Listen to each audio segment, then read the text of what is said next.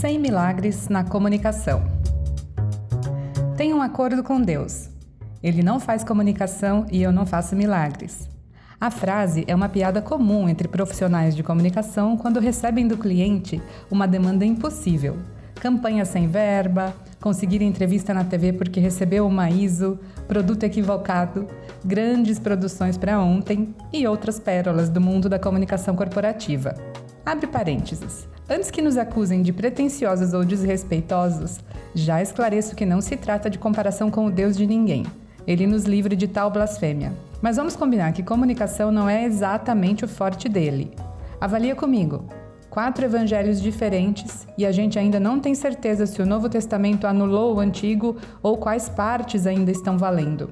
Por exemplo, o trecho dos Dez Mandamentos segue vigente, mas e o Levítico? Se ainda for pecado misturar dois tipos de tecido no mesmo traje, não vai sobrar lugar no inferno para a humanidade. Mas tudo bem no caso divino, pois as nuances e divergências nas traduções e interpretações podem até ser propositais. Afinal, o que conta para ele é a fé. E a fé não requer documentos registrados em cartório, nem traduções juramentadas. Ao contrário, os mistérios são um poderoso estímulo aos que creem. Ele pode escrever certo por linhas tortas e continua sendo case de sucesso, mas nós não temos esse talento. Precisamos de linhas retas, letra boa, frases curtas e versão em vídeo. Fecha parênteses. Voltando aos milagres mundanos que nos são demandados no cotidiano. Muitos de nós acabam agindo no automático e tentando resolver, oferecendo uma solução improvisada e ineficiente, apenas para evitar o desgaste de dizer não ao cliente e correr o risco de vê-lo encontrar outro profissional que aceite o desafio e apresente outra proposta, que muito provavelmente será também improvisada e ineficiente.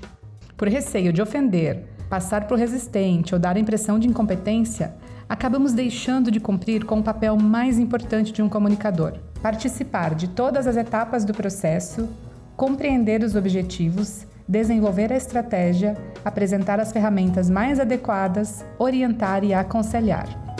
O nosso cliente não é um profissional de comunicação. Ele não sabe quanto tempo leva o processo de criação de uma campanha ou a edição de um vídeo. Sem media training, ele não sabe por que a ISO que conquistou e é tão importante internamente gera zero interesse na imprensa e não vai render entrevista na TV. Ele precisa de apoio para compreender que não há comunicação que salve um produto ruim. E ele precisa saber também que, sem uma estratégia robusta de vendas, a melhor campanha publicitária vai dar água. Tem se discutido muito as projeções para o mundo pós-pandemia, com novos formatos de interação e relações sociais e comerciais. A comunicação será fortemente impactada por essas mudanças e, ao mesmo tempo, terá papel ainda mais essencial para o atingimento de resultados. Certamente será um período muito rico em inovação e criatividade, com níveis de exigência altos, muitas tentativas e erros, com novidades sendo rapidamente incorporadas aos processos tradicionais. Cabe aos profissionais de comunicação, neste momento mais do que nunca, o papel de dar as explicações técnicas, dizer não, voltar dois passos, reavaliar. É o que eu chamo de adotar a postura de consultor, que atua desde o diagnóstico dos problemas até a construção das soluções, de forma estratégica e integrada às demais áreas do negócio. É claro que isso requer estudo e leitura constantes por parte dos profissionais. Quem não estiver atento aos movimentos de mudança será engolido. Comunicador é consultor, não pode ser tirador de pedido. E essa é uma experiência riquíssima, tanto para quem atende quanto para o cliente, que alcançará resultados mais consistentes. Ele vai gostar do jogo aberto e da lealdade. No fim, pode até achar que foi milagre, mas infelizmente não trabalhamos com milagres, senhor. Apenas com comunicação de verdade o que já é complexo o suficiente para meros mortais. Eu sou Daniela Lepinski Romio, profissional de comunicação, e vou estar no PNB Online todas as terças, abordando temas aleatórios, incluindo comunicação, comportamento, cultura, política e o que mais eu me sentir à vontade para opinar sobre.